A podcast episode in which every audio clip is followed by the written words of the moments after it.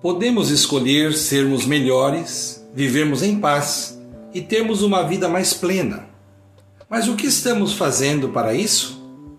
Não dá para alimentarmos os melhores sonhos sem enxergarmos a vida que existe em nós. Temos muito para melhorarmos.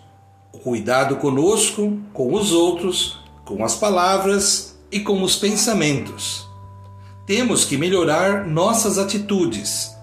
Precisamos passar do nível da cordialidade para uma vida realmente capaz de acolhimento, de respeito e de proximidade. Ninguém pode mudar sua vida se não arriscar. Mudança é uma escolha.